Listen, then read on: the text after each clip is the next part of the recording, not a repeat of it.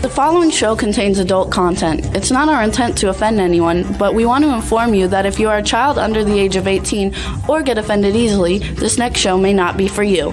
The content, opinions, and subject matter of these shows are solely the choice of your show hosts and their guests, and not those of the Entertainment Network or any affiliated stations. Any comments or inquiries should be directed to those show hosts. Thank you for listening.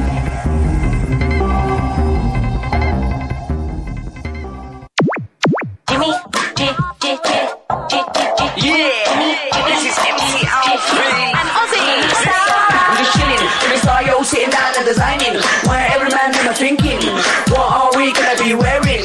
Yo, I'm a Liverpool MC, you can't test me. Big up the girls inside the party. Let's get down to crazy Jimmy. Big up myself and known as Alfie, the one and only, the Turkish MC. Always love the clothes of Jimmy. Bitch, I'm your one I wanna be. Jimmy Star, new celebrity. We'll take you out to Jimmy Star.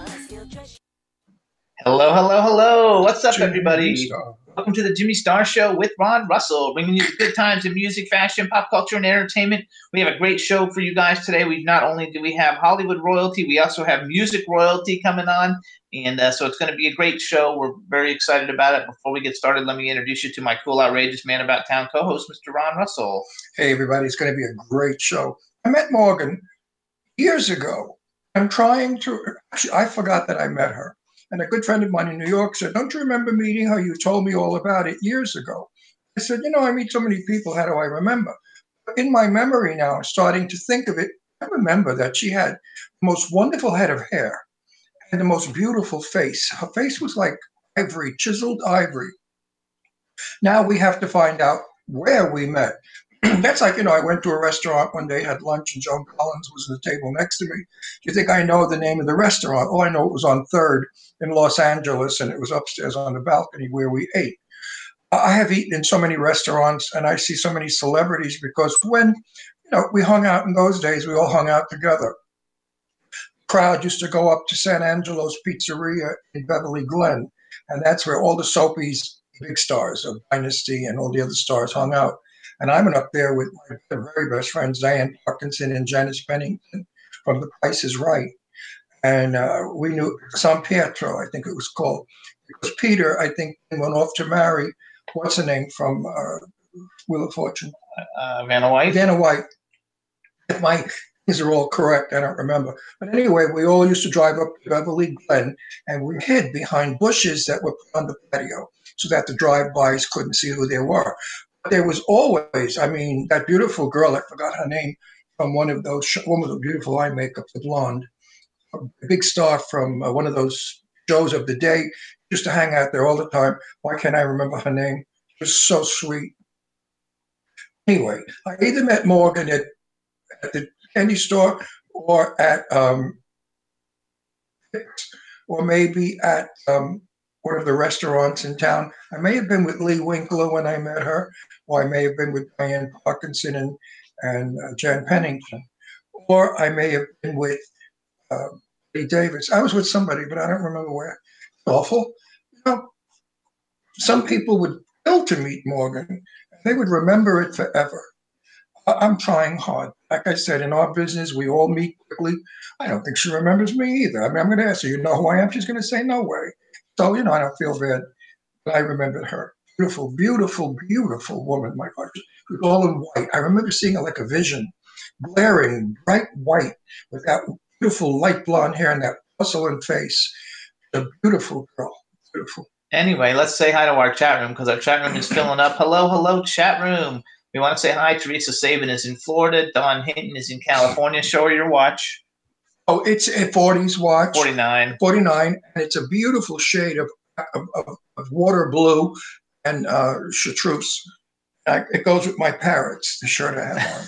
And they love your shirt. Yeah. Eileen is in the chat room. Hey, Eileen. Hi, Eileen. How are you, my dear? Teresa Sabin. Oh, artist Miss Kim is in the chat room. And Boomer Mays, the football player, has joined us.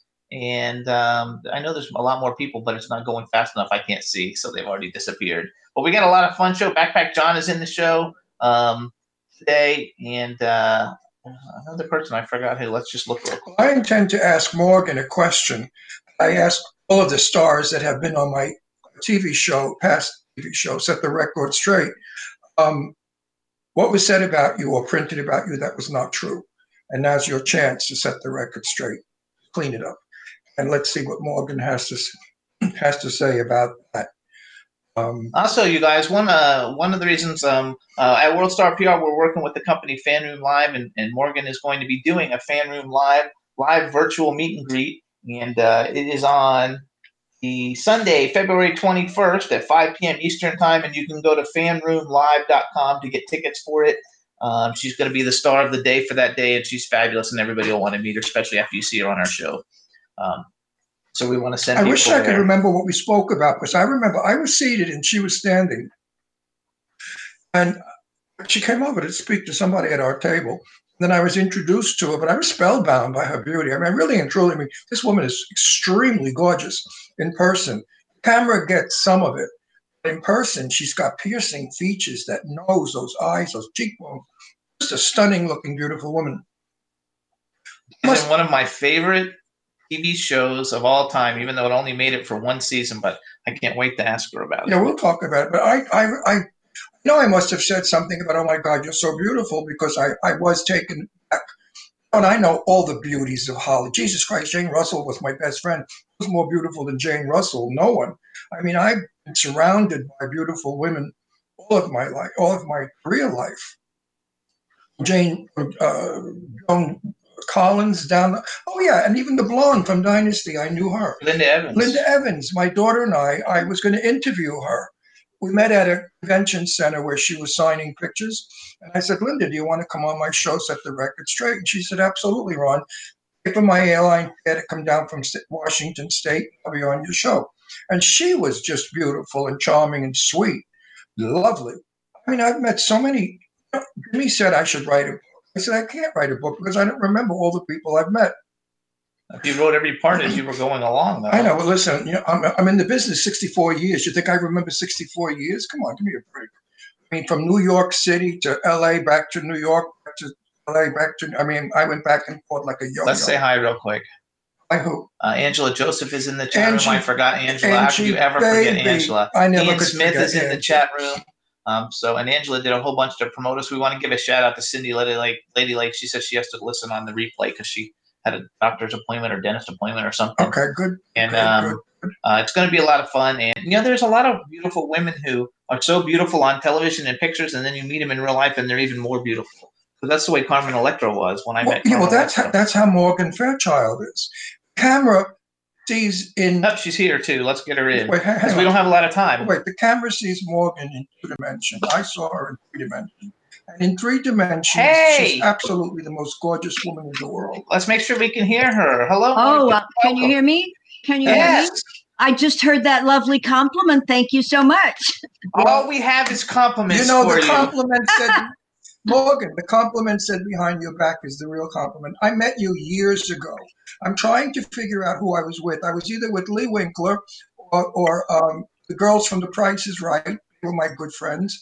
I met you somewhere, and I remember you were in white. You wore white, and your hair was outrageous, big.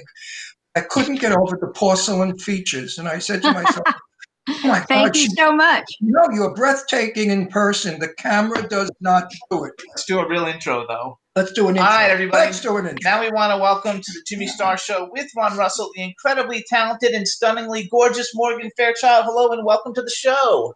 Good morning. Good morning. Thank you for having me. How are you guys doing? Fantastic. I'm doing so well because you're still stunningly beautiful. And we're gay. Thank you. And we're married, so we're not hitting on you. It's right. Just fabulous how proud you are. No, really and truly. This is my co-host, Ron Russell. He's our outrageous man about town. And before we go any further, I want to invite you. I'm bringing back my old TV show, Set the Record Straight. On that show was Bette Davis, Cliff Robertson, Tippi Hedren, Lauren Bacall, Tony Curtis. The list goes on and on of people I have interviewed over the years because I'm 80 years old and I've been in the business 64 years. So I knew the oldie ones. I want to invite you to be my first guest when I bring back Set the Record Straight. I would be so honored to have you up there with those celebrities because you are really... I just saw you the other day on YouTube. We plugged in a hotel. We watched the pilot episode of Hotel. And you played a prostitute. You were so fabulous. I mean, gorgeous is not the word. And I said to myself, there's no money that could ever buy her as a prostitute. That's bad casting. They should have gotten a woman less beautiful because, I mean, you'd have to be $1 million broad for the night. Oh, thank you. Mean, you know, I took that because I had the opportunity to work with Bette Davis. Yes, and she's my buddy. Yeah, and she kind of like half adopted me. She was so kind and so wonderful and so scary. I knew Bette very well. I tell everybody, I used to go to parties up at her place on Havenhurst, and she would take a drag on a cigarette and drink scotch at the same time. I thought that was fascinating, how the scotch and the cigarette was just amazing. She was quite a lazy. We tuned in only because Shari Belafonte is a dear friend. Yeah, Shari Belafonte, and so is Lainie Kazan. We saw in the things that they were on it, and then you were on it, and I was like, oh my gosh. And Morgan I love both of them. And yeah. Lainie Kazan is one of my most, I know Lainie 40-something years, we're very close. I adore Lainie. I adore her. So I was sitting there really in Hollywood heaven. Morgan Fairchild, Lainie Kazan, Shari Belafonte, of course. And they've all been on our show now that you're on our show. and especially that gorgeous, what's his name? Barbara Streisand's husband, what's his name? Berlin, Jim Berlin. Oh, James Berlin. Oh, yes. He was beautiful back then? Wow. What did you like and, you know, now? And I did Pee Wee's Big Adventure with him, too. Yes. So, Morgan, what's going on now? What's happening? You want to go to work again? You know, all the time. Well, not this year because the shutdown, there's just hardly anything going on. But one of the things I'm doing is I'm going to be doing some, I guess you'd call them virtual cons, you know, like Comic Cons. I'm doing two. I'm doing one for Fan Room Live on February 21st at 5 p.m. Eastern, 2 p.m. Pacific. And then I'm doing one for Wizard World on February 6th. That's at 4 p.m. Eastern, 1 p.m. Pacific. And so, you know, I try to stay in touch with fans and stuff over the years. And this year it's been kind of hard. So mostly it's been through Twitter and through Instagram and everything. But, you know, so this is an opportunity to just reach out to people and answer some of the questions they're always asking me online and on Twitter and on Instagram. You know, how did you like working with so-and-so? Or, you know, what color lipstick is that? So two things. Let me help with that. First of all, you guys, if you want to go to Morgan's Fan Room Live, you go to fanroomlive.com and you can get tickets. And for Wizard World, you go to wizardworldvirtual.com and just plug her name in because they all have a bunch of celebrities coming up. And again, she's for Wizard World. She's on February 6th and Fan Room Live it's Sunday, February 21st. And we have a chat room full of people with about 8 countries represented. So I would like you just to say hi to everybody in the chat room. Hello. Well, I love that. Now everybody's waiting patiently for me to ask the big question. Love how Tippi Hedren did this when I interviewed her. You could see it on YouTube. She said, and now Ron Russell's going to ask the most important question in the world. And that question is, what has ever been said about you that is not true? And you want to set that record straight. Do it now, Morgan Fairchild. And now look, she's got to think about it. Well, you know, unless they say plenty of crap about me, that's not true. Oh, listen, there's so many things that have been said that aren't true. It's just hard to narrow it down. I think the main one is that because I play bitches, everybody thinks I am a bitch, but actually I'm this puppy dog from Texas. So, you know, but it's just hard to think of one. You know, I mean, I've had women come up to me in ladies' rooms and accuse me of going out with their boyfriends where I don't know who their boyfriend is, but their boyfriend, they apparently caught their boyfriend with some blonde, you know, that he said was me. And she said, okay, she's famous. I'll let it go. I was having lunch one day on 3rd Avenue, on 3rd Street, like 3rd. And Joan Collins was in the table next to me. And then I got to talking to Joan Collins and I said, you're really very sweet. You love playing bitches. And she looked at me, she said, it's easy, I am a bitch. And said what? She said, it's easy, I am a bitch. I said, Joan, you're far from a bitch. Joan Collins is one of the nicest, friendliest broads in the world. Oh, Lord, she is. And she's a friend. Yeah, she's a friend of mine, too. I mean, we've worked together. We did a special back like in 84 called Blondes versus Brunettes. And, of course, we had shows on at the same time. So you always see everybody at the different events and galas and stuff and affiliate conventions and stuff. So, but we've been friends for a long time. And she's a wonderful, wonderful person. Did you ever hang out up at Billy Glenn at San Pietto's Pizzeria with the rest of the soap opera people? Once in a while I went in there. Not very often, but once in a while. I think I met you there. That's coming in, and I was with Janice Pennington and Diane Parkinson from The Price is Right. Yes, and I know them both. Yeah, that's where I met you. We were having pizza. Imagine meeting Morgan Fairchild. I want to go back though. Hold on. All right. So first of all, you guys, she's followed me on Twitter for many years. You can follow her on Twitter. It's at MorgFair, MorgFair. Her Instagram is Morgan Fairchild 1 at the end of it. So I used to be a celebrity clothing designer, and so my favorite things that you've done are all the fashion things. I actually own paper dolls. Like I paid somebody to like record all of them, and I have them all on DVD the entire season because it was like my favorite show. We had Terry Farrell on our show. We've had a bunch of the people from it on our show back in the day. I want you to give me some kind of insight and fans because it's literally my favorite like series TV show ever. I know it only went one season, but I loved it. So tell us something. Thank you, because it's my favorite. It's my favorite one that I ever did. I love that show. I was just killed when it got canceled. I begged Len Goldberg every time I saw him at any gala in town. I would beg him to redo it. I said, hey, I can still play Racine. It doesn't say, how old she's got to be. Model agency head.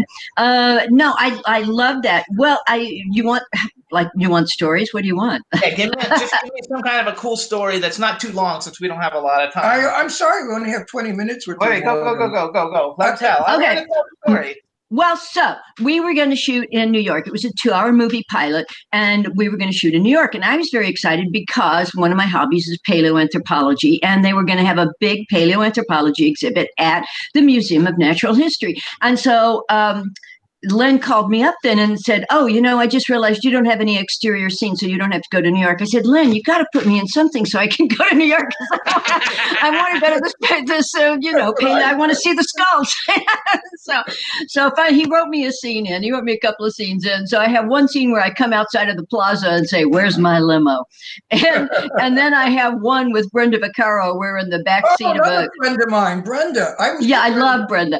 And we're in the back seat of the limo. I really don't have anything to say. She's chewing me out because her daughter has gotten suspended from Revlon or whatever because she got caught doing coke, and I'm like sitting here, I'm the model agency head, and I'm thinking I did great because I saved her. She didn't get fired. She just got suspended for a while, and she's screaming at me, and so I have nothing to say. So we're driving down, and I'm like, I had gloves, so I'm just like, wait, because Brenda's smoking, and I'm waving. And then when she got out, I just kind of ad-libbed and said, James, and if you can manage to hit Ms. Vaccaro on the way, big points. And they left it in. So I was always like ad-libbing my way through all this stuff. So then I get to go to the museum for the thing, and I'm, they've got all these fabulous skulls. It's like if you're into paleoanthropology, it's like first time they've had all the major finds together. So I was very excited to see it. So I'm walking around this big plexiglass square with this very primitive skull in there, big cheekbones, very looks like very gorilla looking. And so these two guys are walking around it and saying, what is that? Because it had a big ridge on its head, the skull. And they said, what the hell is that? And I said, well, that's a sagittal crest. And, that you can see where the cheekbones are and the muscles attached up there and had to attach to that because it's a grinding herbivore. And he looked in there looking at the little cards, and they said, where do you see that? And I said, no, I'm just telling you. That's not here. It should be here, but it's not here. And they said, aren't you Morgan Fairchild? How do you know this shit?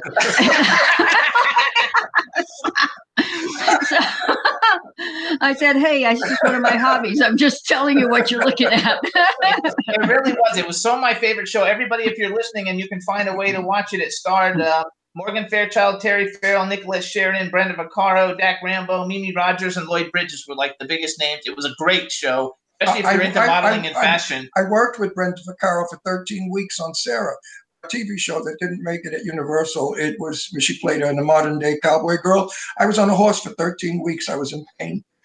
Brenda, lucky you. Lucky you. I better than you than me, honey. We used to hang out in her dressing room. There's a long story. I've told it before, but I won't make it short. I can't tell it now. She was sitting in. No, I can't. It's too long of a story. That's also come, it won't come off right. But anyway, Brenda is a sweetie. She's an Italian girl from Texas, and her parents owned a pizzeria in Texas. I know. We know each other for decades. Yeah. I love her. You know what? Tell her Ron Russell said he's mad at her because I called her up not long ago, and her husband answered, and he was rude, and he said Brenda doesn't speak to people anymore. I said, what the hell are you talking about? Put Brenda on, and he hung up on me. Well, maybe that's why I haven't heard from her in a while. Her husband's crazy. I heard he was a big drug.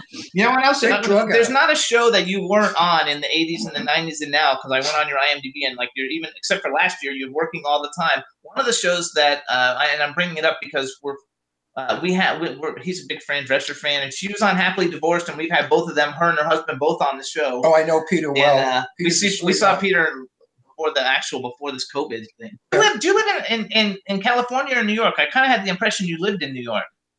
You know, I lived in New York in the 70s, and then I lived there for a year when I was doing a show in the 90s. I go back and do theater occasionally, but really I live in L.A. But I love Fran. I love Fran. She is just so fabulous, and she does such wonderful things for charity, and she's such a talent. I love her.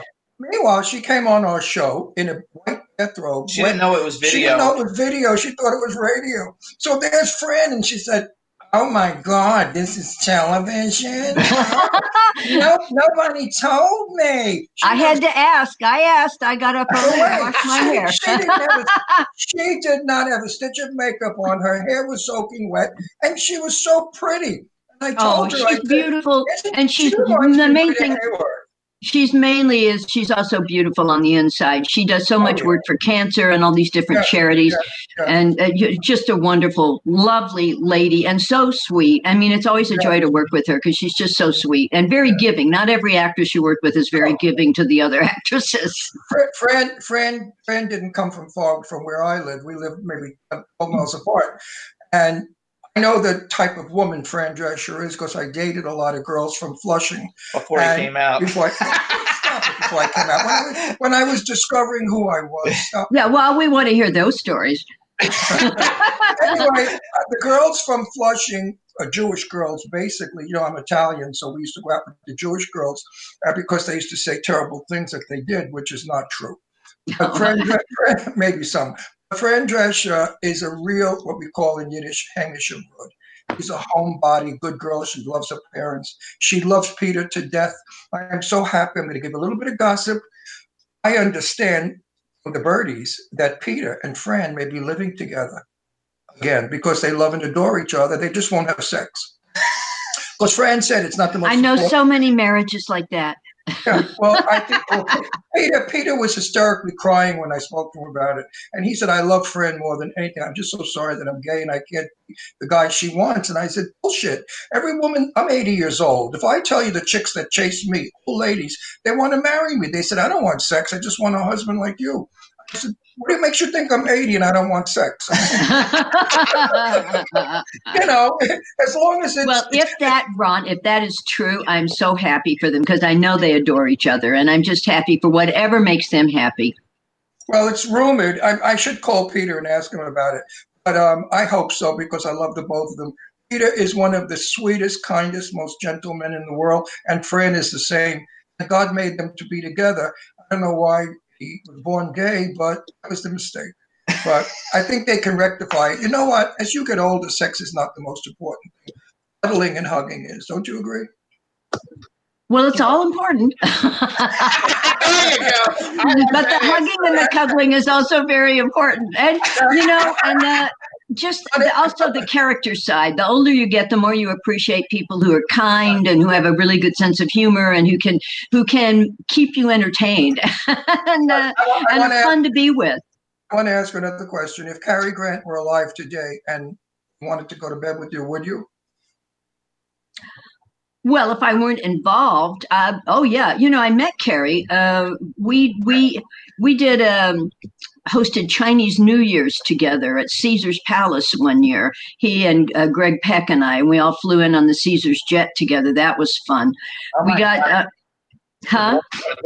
You're beautiful, and they're both gorgeous. They're like, they're so gorgeous. I told you, Jimmy and I are married 9 years, and I told him I cheat. Cary Grant. Well, he was gorgeous, as was Greg Peck. But the funny thing is, Willie Nelson's an old friend of mine, and Willie had been playing at the amphitheater. And so he and his wife had came off stage and they said, we're going to Dinah Shore's house over in Bel Air. You want to go? And I said, I don't really know Dinah. I don't want to crash your party. And they said, no, it's real casual. Come and go. So I get in the limo. We drive over the hill to Bel Air. We walk in and there is a buffet laid out in the foyer. Beautiful. And there's Greg Peck standing there. And so Willie just stopped cold. And I said, are you okay? And he says, I love Gregory Peck. Gregory Peck is my favorite actor. And I said, have you ever met him? He says, no. Did you know him? I said, yeah, we've done some charity work. Do you want to meet him? So I take Willie Nelson over to meet Gregory Peck. And they gabbed for hours. They gabbed and gabbed and gabbed. So finally, we're in the limo driving back over the hill. And Connie and I are talking. And Willie says, Gregory Peck thinks I am a good actor. And I said, that's great. He saw Electric Horseman and all this. He said, and Connie and I said, no, really, Gregory Peck thinks I can act. And I said, well, that's great, Willie, because you are good, you know. And he says, no, really, he thinks I can act. I wonder if he's ever heard me sing. I said, no. So cut to, like a year later, I'm getting on the jet, the Caesars jet, to go to Vegas to host Chinese New Year. So I get on, there's Gregory Peck, there's Cary Grant. And so Gregory Peck leans out of the aisle and says, Morgan, you're a good friend of Willie Nelson's, right? And I said, yeah. And he says, how can you get me in touch with him? Can you give me some contact info? And I said, oh, sure. It's in my luggage when we get up back then. I said, when we get to the hotel. And so Cary Grant leans out over the aisle and he says, who are we talking about? Now, this is like 1984 or something, Willie's everywhere.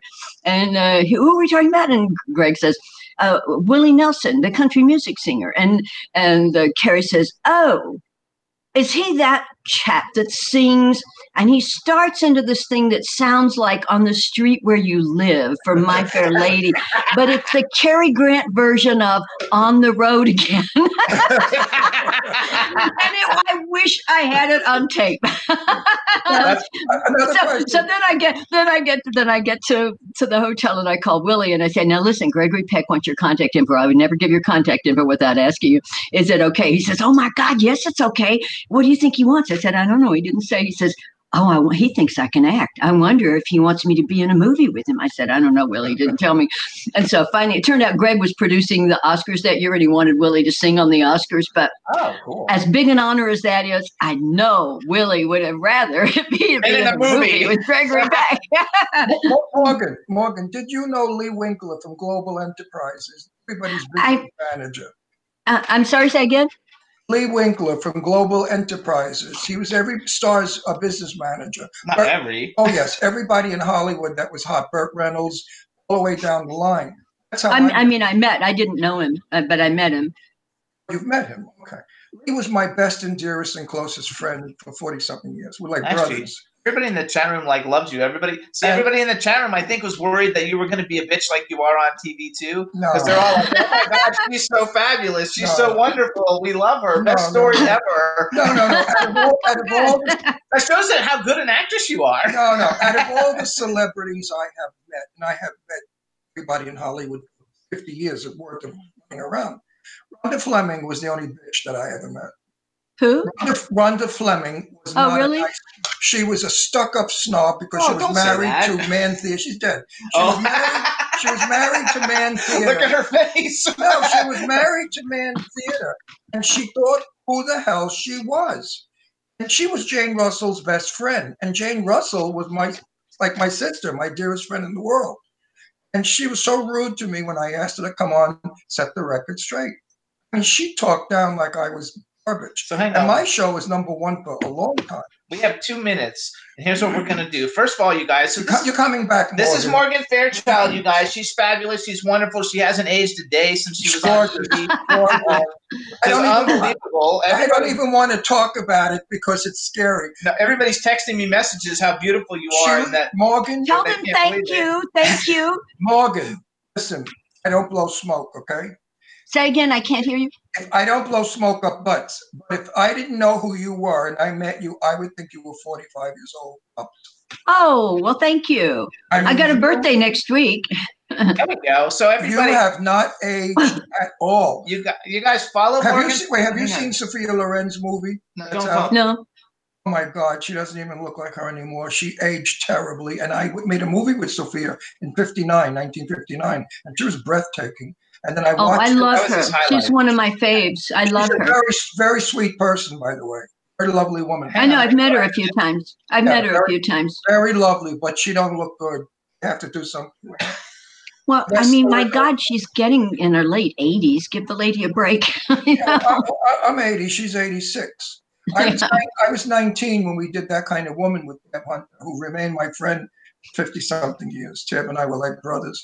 And Jimmy met him right before he passed away. 2 weeks before he passed. Hang on, let's go. I got to get this in. Yes, go. All right, so you guys, this is Morgan Fairchild, you guys. First of all, follow her on social media. It's MorgFair on Twitter. It's Morgan Fairchild #1 on Instagram. On Saturday, February 6th, you can go to wizardworldvirtual.com to get tickets, and she's doing a meet and greet, a virtual meet and greet for Wizard World. Then she's doing Fan Room Live Sunday, February 21st, 5 p.m. Eastern Time. Again, a virtual meet and greet. You can do all kinds of cool things with her. She's fabulous. You see how nice she is on the show. You're going to have a blast. Please support her, follow her in social media, watch all her things. You got to watch Paper Dolls. It's fabulous. You also got to watch Fashion House. I loved Fashion House. Also, thank you. Remember, I was a clothing designer, so all the fashion stuff was my favorite. And you guys, she's not a bitch in real life. You don't have to worry about it. You see that in her Twitter. She's very cool. No, but I said to Tippi Hedren, when I interviewed her, I said, when you did The Birds, and the scene where you go into the bedroom, and what's her name, that wonderful actress is in the bed, and you have to bring her tea. I didn't get it. Your character changed. And Tippi said to me, well, she suggested to me I not play it like a bitch because people are not going to like me. She said, so we turned it around and I went in very caring and sweet. And I said, how could your character do that? She was a bitch to you, the old lady. She didn't want you with her son and made it quite obvious. But Tippi said, well, they did it because she's a grande dame. What was her name? The one that was married to the old man forever. Teresa not included. What's her name? English actress. Anyway, she was in The Birds with Tippi Hedren. Tippi Hedren, do you know Tippi? Yeah. Love, adore, she's wonderful. Adore. I love her more than anything in the world. Do people ever give you like roles now? Wait, I didn't finish. Tippi Hedren and I were at Blackwell's funeral at the Four Seasons Hotel. We got drunk and we were making out. That was before me. Jimmy and I were hugging and kissing. We love each other so much. Wait, did they bring you roles that I noticed one of the films that you've done recently, and your character's name was Grandma, which I have a hard time seeing you play a grandma because you don't look like a grandma. But like, do they give you? Are some of your roles that you're getting now not playing the bitch? Oh, yeah. I played a grandmother in that one. I wore a short gray wig in it. And I played Mrs. Santa Claus in one that was out like last year and ran again this year. And I did another playing a mother of some young man in a romantic comedy for another one, Christmas in Vermont, So, I don't always have to play the bitch. Good. All right, so you guys go although it's a lot of fun. I want to make one point. Today, I'm a senior citizen. I have 6 movies waiting for me to make. I've just shot 4. I am working now more than I ever did when I was a young man, because when I was a young man, the competition was tremendous. I was up against all the gorgeous men of Hollywood. Now I'm the only old bag that's still alive, and they grab me when they can. because I still can speak and I can see. So I just want you to know out there that like Lauren Bacall said to me, no movie is old until after you've seen it. And I want to say one thing. A movie star is over in Hollywood. It's a legend. It's something they gave us. It's history. And Morgan's work and Jane Russell's work and Tippi's and everybody else's work is history. Never in front of me ever refer to it as, oh, that old stuff? I will punch you. You're fabulous. So Morgan, thank you so much. Another thing, Morgan, we gotta go. I gotta ask her. I know, but let us take you to lunch. I want to talk to you about Set the Record and a movie that you made. Well, when COVID is over. When COVID's over, let's. Okay. Yeah, I'm not going anywhere now. I am the best COVID person. I go nowhere. I wear my mask, and I'm, you know, I'm living at home. We will call you, and Jimmy has maybe a good part for you in the movie. And I definitely want to put you up there with my celebrity list of great stars. Thank you. And everybody wants Set the Record Straight Back. That's all they do is they write. So it'll be a TV show. It's a good one. It's not the crazy one like here where we talk pretty and get nuts. It's a very, very sophisticated. We were clean with her anyway. So everybody, this is Morgan Fairchild. Please go to fanroomlive.com, book a ticket, meet her again, follow her on social media. We want to thank you for coming on the show. Look how beautiful she is. I know, they're doing a close-up now. I cannot believe that your beauty has lasted this long and is still stunningly gorgeous. Well, you're very kind. I appreciate it. No, I'm not kind. I'm telling the truth. Kindness doesn't go in this. So anyway. If you were an ugly troll and I said it, then I'd be kind.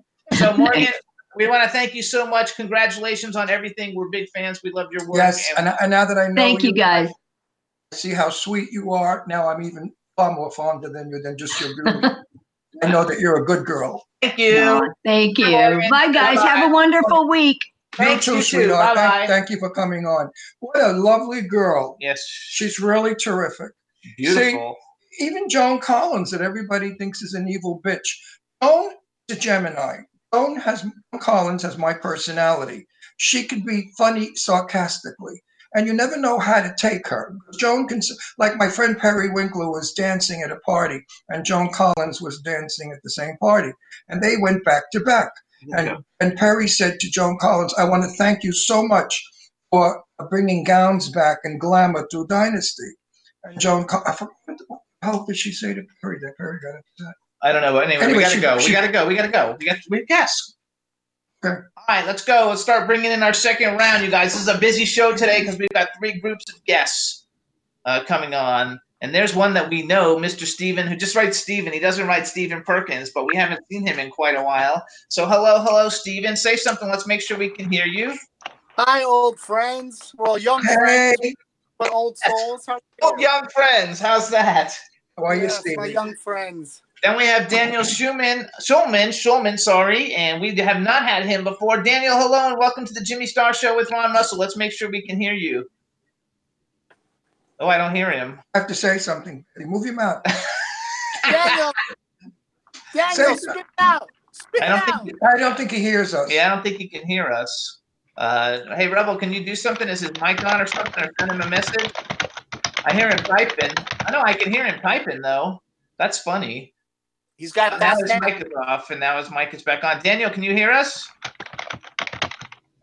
Don't type. What am I, Mary Secretary? I mean, I don't like it's very quick hands. Very quick hands. Very fast fingers. I'm gonna tell Eileen to text him. Okay. Eileen, text Daniel and tell him that we can't hear him. Ask if he can hear us because we can't see anything. Daniel, say hello. Move your mouth. All right, let's just talk to the drummer. So, Stephen, who are you sitting in front of? Like, what gold records or platinum records are you sitting in front of?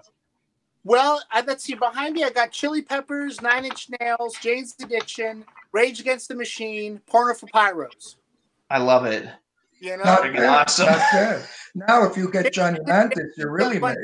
But he's in all those. He won them all. I know that. But now, if you get to play for Johnny Mathis, you're really in. So Daniel says he can't hear anything. He can only see himself. That's weird. Well, turn your volume up. Let's see. It's straight. If you turn, you talk to Stephen. Turn. Well, you know, most of my life I only see myself anyway. So Morgan Fairchild, wow. Isn't she stunningly beautiful? I mean, she's 10 times 10. I mean, come on. Yeah, and she's a woman, you know, 50 plus. And she's gorgeous, yeah. And now we have Gilby. Let's see if we can hear Gilby. Gilby, say something. Can we hear you? Can you hear me? I can hear you. Yeah, all right. So two out of three, we're doing good. We couldn't hear Daniel. We had him go out. We're having him come back in. And we know Stephen already, but we don't. Well, we know who you are, but we don't know you. We've never met. So hi, I'm Jimmy Star. This is Ron Russell. It's very nice to meet you. And hi guys, how are you? Hey Stephen, how are you? Hi Gilby Clarke. I really like Steve a lot. and I don't like too many people when I meet them for a short time. I really like you because you're a very fun guy. You're smiley. You have a sense of humor. We could play with you. I like that. A regular joke. Some guys sense humor. No, but some guys think who they are because they have a Grammy or some kind of an award. It's here today and you're gone tomorrow sometimes. So forget. You know what? You know, in LA, you're here today and then gone later today. That's right. Yeah. You're here in the morning, gone in the afternoon. So first of all, guys, since you're both here, and we'll have Daniel do it too. Eileen is like texting me. Make sure you have him say hello to me. So please say hi to Eileen Shapiro because she's not in the chat room and she's like texting me on my phone. So it'd be great if you guys say hi to Eileen. Hi, Eileen. Eileen, thanks for all your help, first of all. And we miss you here in Los Angeles. I hope you're taking care of New York and keeping it warm. Yes, she is. Oh, yeah. She's got her breasts. It's a breaster thing. Okay. So everybody who doesn't think I wasn't going to make a tit joke about it? You're crazy. You're crazy. Well, hang on, Daniel. Say something. Let's see if we can hear you. I can hear you now. Can you hear me?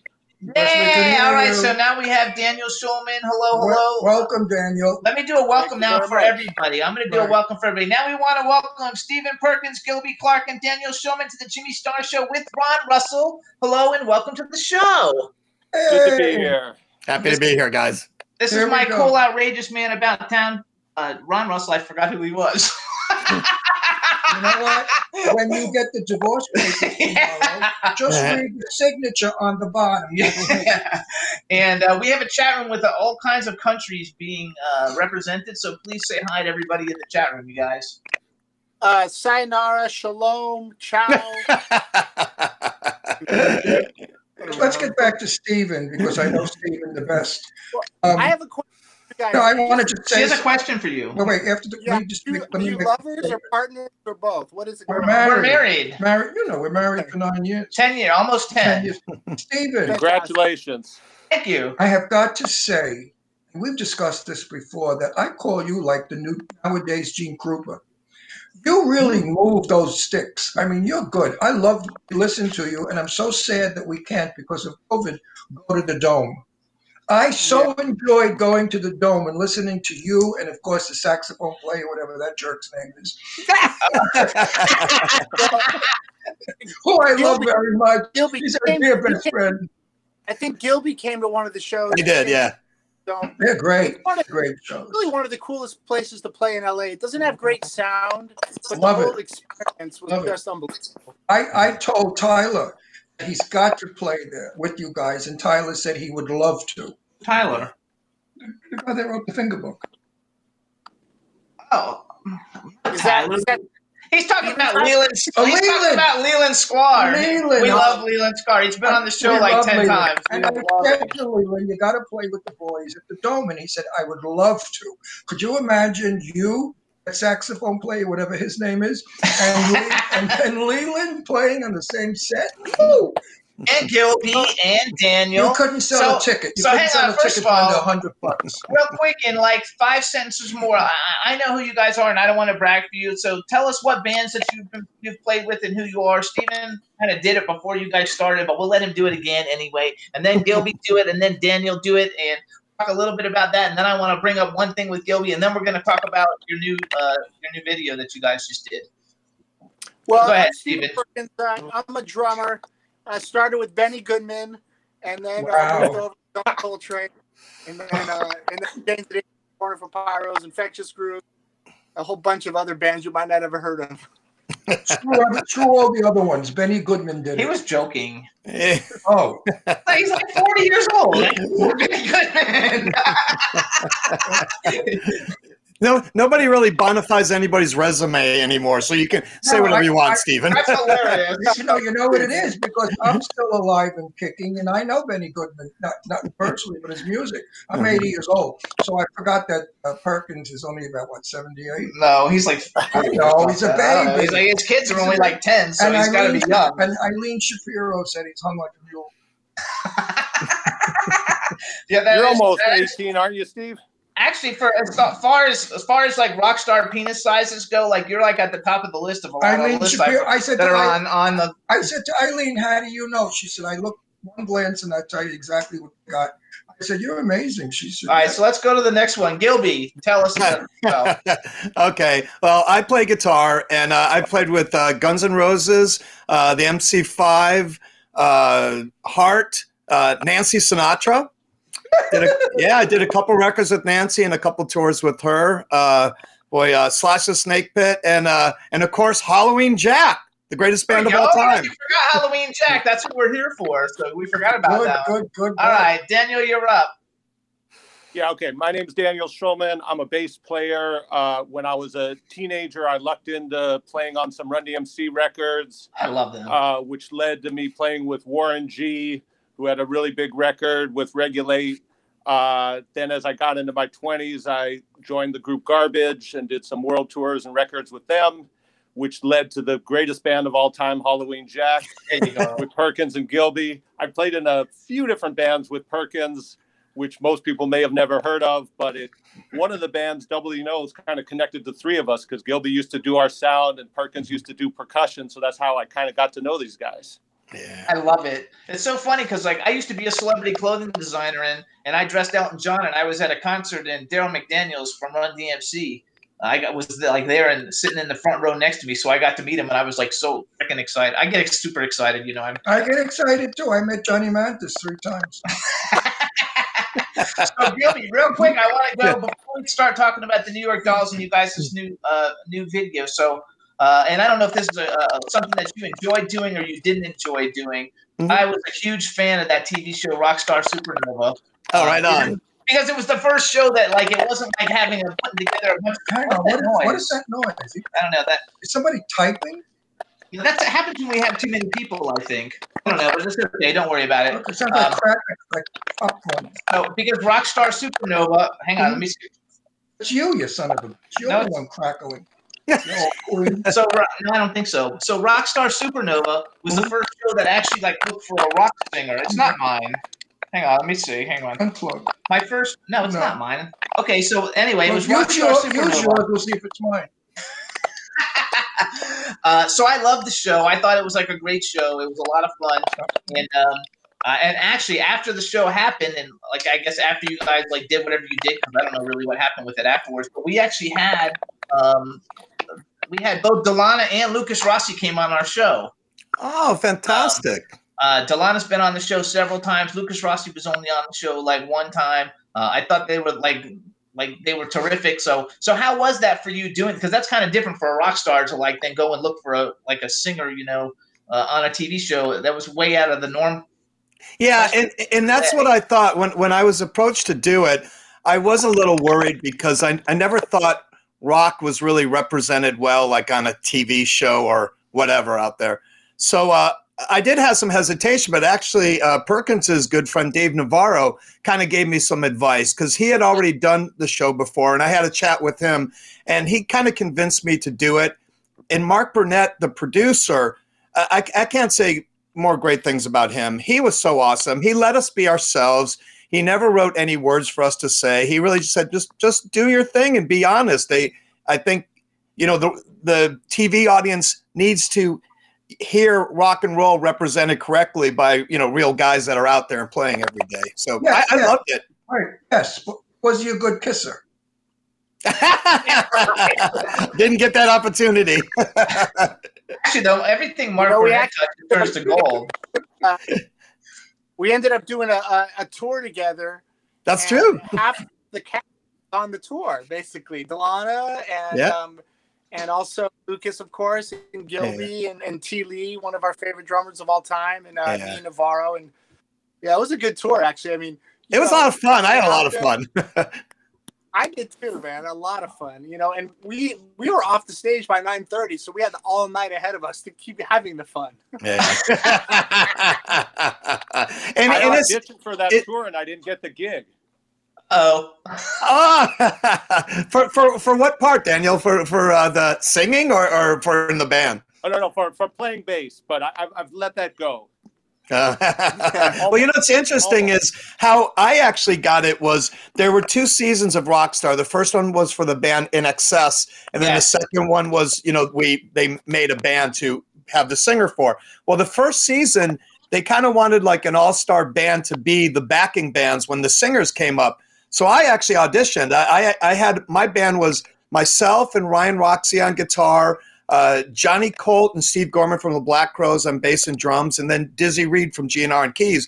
And we auditioned, and that was one of the ideas. When they saw us, they were like, well, maybe next year, you know, we should try something different and start a new band. And so that was kind of the trigger for everything.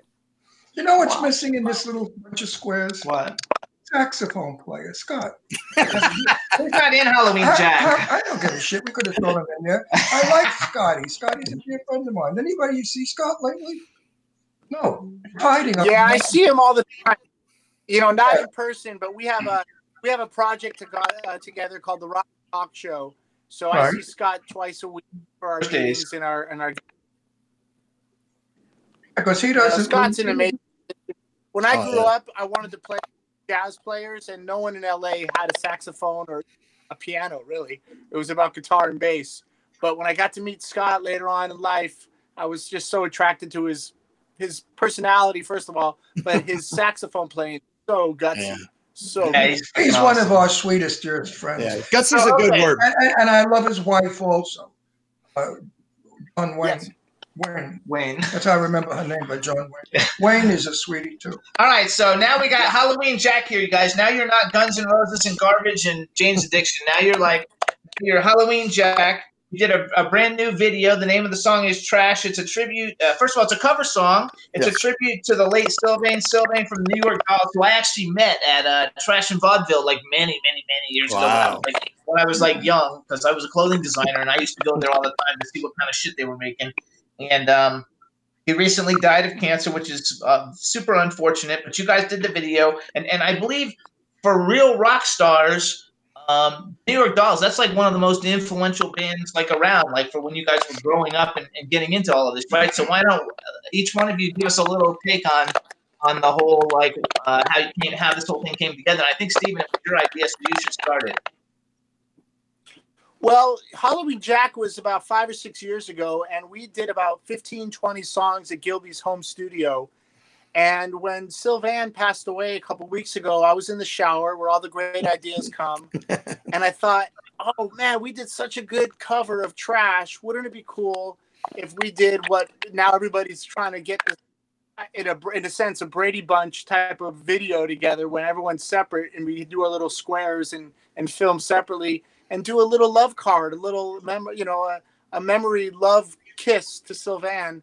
And we already had the mix together, but we did get a chance to add one of the great guitar players of all time, Steve Stevens, who I can tell was really influenced by the Dolls and by his sound and his look and his attitude. And Gilby put it together for us and mixed it. And our friend Mark Almontano did the video editing. And, you know, it's really about a band that had courage, they stuck to their guns, they did whatever they liked, and it, you know, one or two records later, it still stands the test of time as one of the great bands. And everyone from Motley Crue to Alice Cooper to Kiss imitates them. Yeah. You know? I love it. I remember when these groups first started, everybody thought, oh my God, what noise. Yeah, we were used to Peggy Lee and Johnny Mathis, Frank Sinatra, and all those crooners, all soft music. And then suddenly all the screaming starts and the banging and the boing, boing, boing, woo, woo, woo, woo. I said, friends of mine, that shit will never happen. It's going to come and go. I don't think so. I don't think it came and went, because now I understand it. And as an old guy, I appreciate it. When I was young, I hated it. I thought it was noise. You couldn't even dance to it unless you were loaded. You had to do a little LSD and a little coke and then maybe some downs or maybe a couple of quaaludes, and then you might be able to understand the music. Well, I don't know. For me, seventh grade, Kiss. Not that any of you boys know what I was talking about. Yeah, of course. I was like, none of you know what a quaalude is. I have 714. Yes. Yeah, you know what? But like Picasso, Salvador Dali, it's not, you can't understand it. It's not for everybody, but it changes things. You know, there was a moment before Jackson Pollock threw the paint, he was actually using brushes. And one day he had the balls to say, I'm going to throw the paint. And I have to have courage. Should have stopped.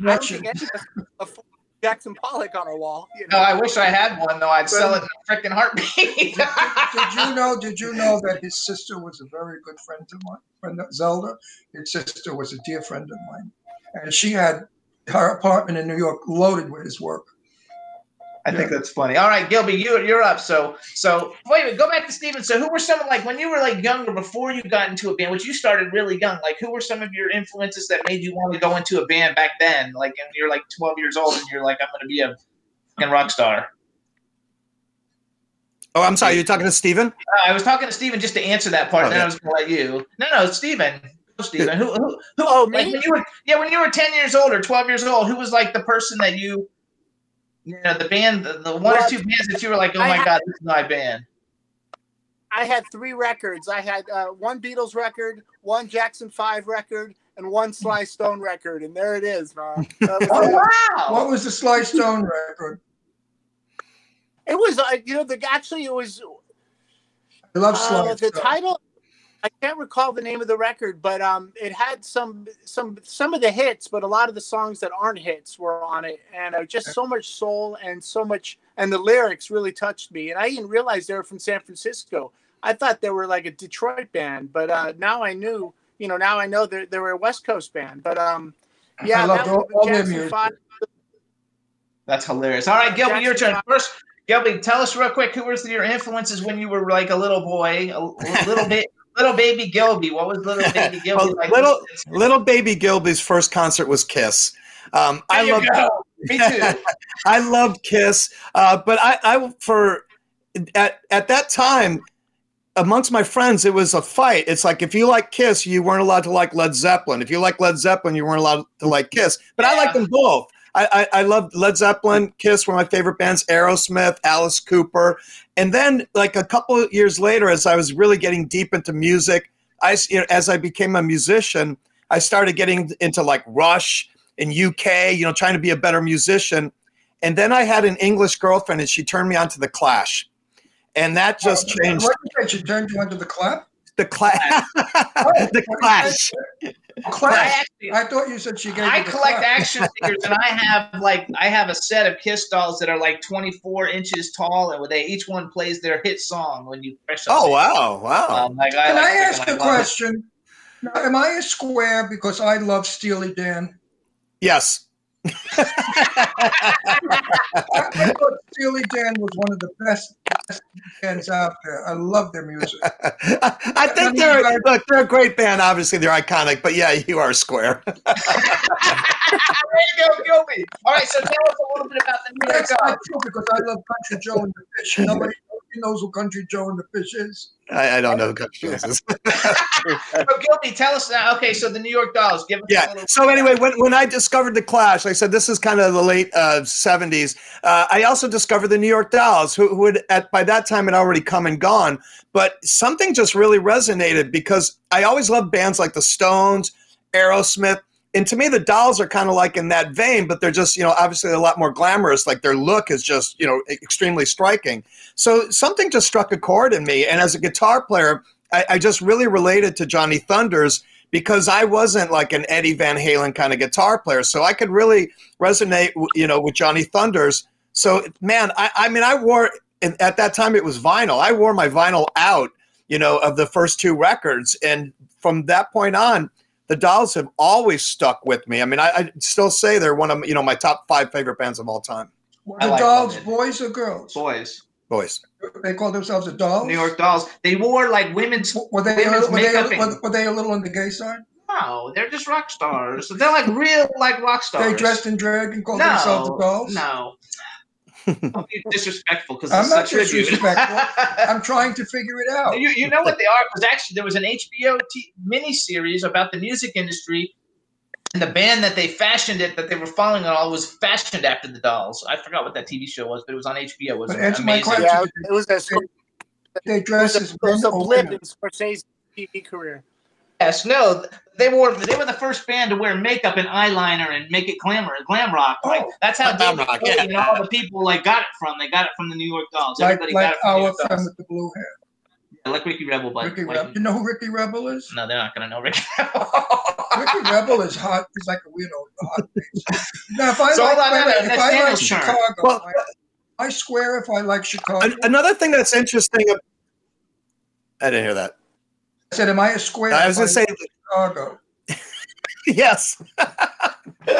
We had them on the show 2 weeks ago. I love Chicago.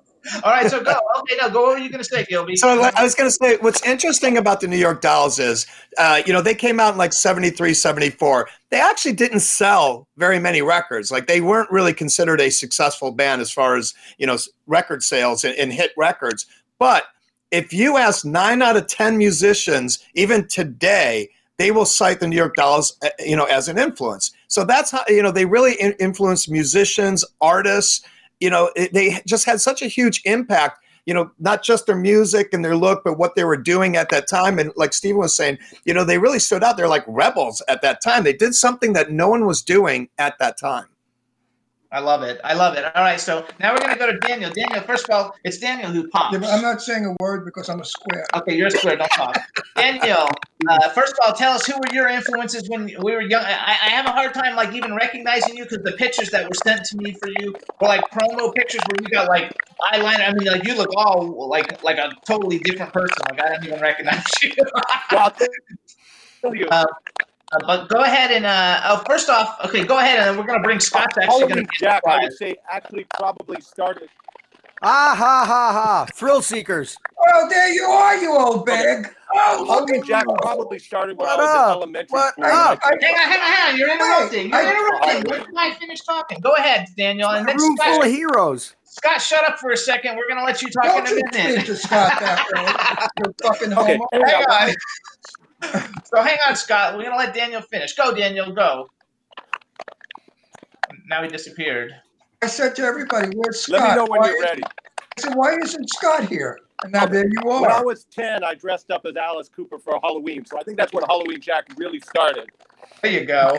But when I was 10, I dressed up as Jane Russell and I made a career. I don't know why Scott is here. But I will say this. My first favorite song was Back Jack, Do It Again by Steely Dan. So I'm there with I was listening to pop radio before I discovered, Kiss and Led Zeppelin, and then everything totally changed, and it was all FM radio. But Daniel, you just totally made Ron feel But I was definitely deeply into Elton John, who I did get to meet and hang out with once. I dressed him once as a clothing designer. He was fabulous. I had such a blast. Okay, and so the New York Dolls obviously are a big influence. You were in Garbage. I think I'm in. I hate that Garbage. How named the group Garbage? It's a fabulous group. Really. I bought an album today, Garbage. It's fabulous. It's so awesome. That's you. Yes. Without a doubt. They call Jimmy the Without a doubt, Garbage deeply into the Dolls, and Shirley was definitely into bringing glamour back to rock and roll. I love it. All right, so now we have Scott here. So, Scott, you already know all these guys. You've probably done stuff. So, everybody, this is Scott Page, saxophone player, super cool guy. And so, Scott, do you know anything about the New York Dolls? And if you do, were they an influence for you? I'm looking at the two New York Dolls right now. There they are, Steve Perkins and Gilby, right? Oh, no, you, Ron. That's of course. Oh, I thought you meant me, you son of a bitch. He did. He said, no, I meant you. I didn't. I never really followed them a lot, so I don't know a lot about them. Obviously, know of them for sure, and obviously one of the great sort of influential bands in that genre. But I don't know a whole lot about them. How about you, Perkins? Did you know a lot about them? Absolutely. What's funny is punk rock, I think, started with Iggy, and Iggy was 1969. And then, a lot of people talk about the Ramones and New York scene and, of course, what happened in England with the Clash and the Pistols. But between Iggy and all that was the Dolls. Mm-hmm. And it's a punk rock band with a lot of glamour. And when the first time I went to New York City with Jane's Addiction in 87, we all went to Trash for Vaudeville and said, how do we dress like the Dolls? And that's the store we went to.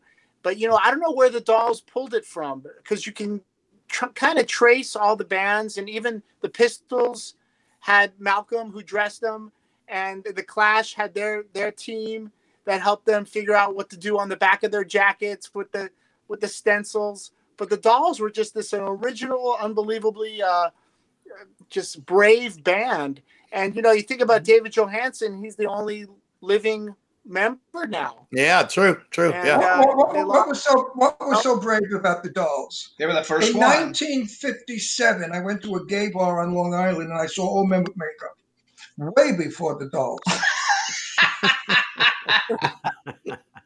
So wait, you guys, okay, so you guys, first of all, you guys, tomorrow the video is coming out. The name of the video is Trash, and it's a New York Dolls cover song. But first of all, Steve or Gilby or somebody, how did you pick that song? Why is that the song that you picked to do the cover of?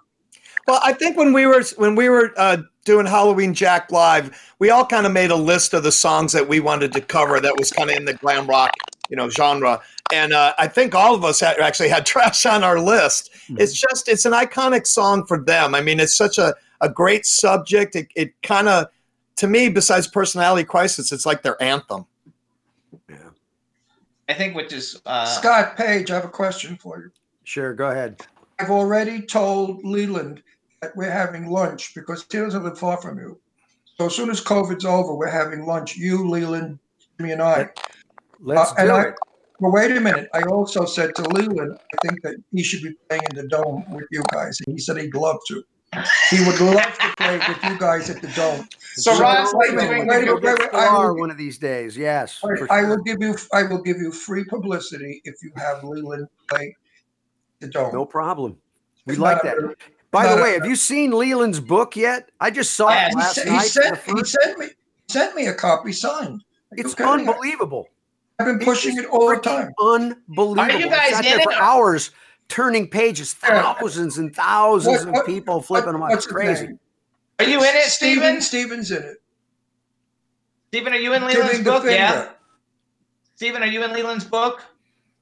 I am not in the book, but, you know, I do have two fingers. There we go. There you go. You're in it now.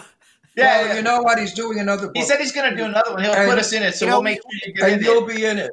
We fell in love with Leland. He's a great guy. We asked Leland when he started growing his beard, he said when he was 17, he still hasn't shaven since then. Wow. I know. He is one cool guy and one nice person. He never shaved. Hey, Gilby, have you played with Sklar? No, I haven't. No. Wow. No, I thought you would have by now. I thought everybody played at least once with the Sklar. Yeah. I mean, do you know who he is? Yes, absolutely. Oh, okay. How about you, Daniel? Do you know Leland? I hear he's one of the top up in the business. Yeah. Yes, Jimmy did the resume of him. He played. I can't believe it. Sklar's been on 26,000. I don't know him personally, but he's played 26,000 records, 2,600 albums, basically. He has played with everyone. Imagine that. That's insane. That's insane. Incredible. We gotta get. Wait, he has played with everyone that sings. The list goes from Dionne Warwick to Diana Ross. I mean, back to Robbie Rose. All these guys got that shit. Johnny Mathis he played for. He's one of my favorite records of all time. Which is? Oh, he got frozen. He froze. Who froze? One of my favorite records of all time is Spectrum by Billy Cobham that he plays on. Which is I didn't know he was on that Spectrum's record. Oh, I didn't know that. Huh. So you guys, your video, it's coming out tomorrow, you guys. The name of the video, the name of the song is Trash Again. It's a video tribute to the All you got to do is go on YouTube and plug in Halloween Jack Trash, and it'll come right up, you guys, to watch it. We want to get a bunch of views. We want to get it out there. You see all these – not Scott. That's not me. I've heard it, though. I got a sneak peek, and it's really good. Exactly. Scott's not in it, but Steve Stevens from Billy Idol is in it, you guys, another great guitar player. So it'll be – you'll see Steve Stevens, Daniel, Gilby, and Stephen Perkins on the video. It's like a four-screen split. It's a fabulous video. Everybody does their little part, and I think it's freaking awesome. So, number one, congratulations on the fact that you guys did it. I think it's cool to pay tribute to someone who was an influence in your life, especially since all of you guys are so successful. Can I ask a silly question because I'm not hip on this crap? What did you think of? I forgot his name. The one with the big tongue. Mick Jagger. Oh. Mick Jagger. Big lips. Big lips, not big tongue. Oh, whatever he had, big dick. If I liked him, am I a square? No. He was Rolling Stones are influential. Yeah. Mick Jagger. None of them picked the Rolling Stones as an influence. Oh, Daniel says awesome, though, that they're awesome. Well, how about the other one who I loved, who died? On your red shoes, baby. What was his name? You put Jagger's lips and Winston's tongue together, you really got something going. Yeah, he was like Mick Jagger. He married the beautiful black model. David Bowie. David Bowie. I love David Bowie. Oh, yeah, so do we. Am I square? He was a pretty good talent. I loved his performance because the one song I loved is "Put on Your Red High Heel" or "Red Shoes, Baby" or something. Fabulous, great song. Let's dance. That's it. That was a good song. Let's dance. I love that song. Am I square because I like Let's Dance? No, everybody likes David Bowie. No, David Bowie's he's one of the greatest artists of all time. Period. How about the old man that's still around? Like 150. Long brown hair. A lot of people don't know. A lot of people don't know that Stephen Ray Vaughan played guitar. What was that? Say that, Perkins. Stevie Ray Vaughan. The great Stevie Ray Vaughan. Oh, really? Yes. I didn't know that. I love that song. Yeah. A great beat was a good song. Good music. It was haunting. It was good. The other one is the old man the wife on television. What's his name? He's 100 years old with the long hair, the brown hair. I don't know. Willie Nelson? He's got a son that's a puppy guy that's supposedly hip. You know who I'm talking about.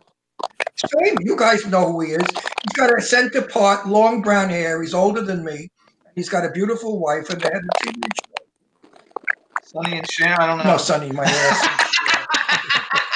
Anyway, it doesn't matter because we're out of time. All right, you guys. So his name will come. This is Halloween Jack, you guys. Famous rock and roll guy. It's more famous. Talking about Ozzy. Who? He's old. He's got brown hair. Died. How old? Older than me. Been around forever. He's famous. He's always stoned. They make fun of him because he's always loaded. Hey, Willie Nelson. You talk about Willie Nelson? No. His wife is that beautiful woman. She's got a talk show on TV. She's lovely. He is so fucking famous. I can't think of age sucks. Let me tell you. Is he still on television now? Yes, he's 130. Ozzy Osbourne. Who did that? Oh, Ozzy. Who got Ozzy? Daniel, I think. Daniel, you get a gold. Daniel, you get the gold. You get a gold star. Everybody likes Ozzy Osbourne. I think he's a character. God bless him.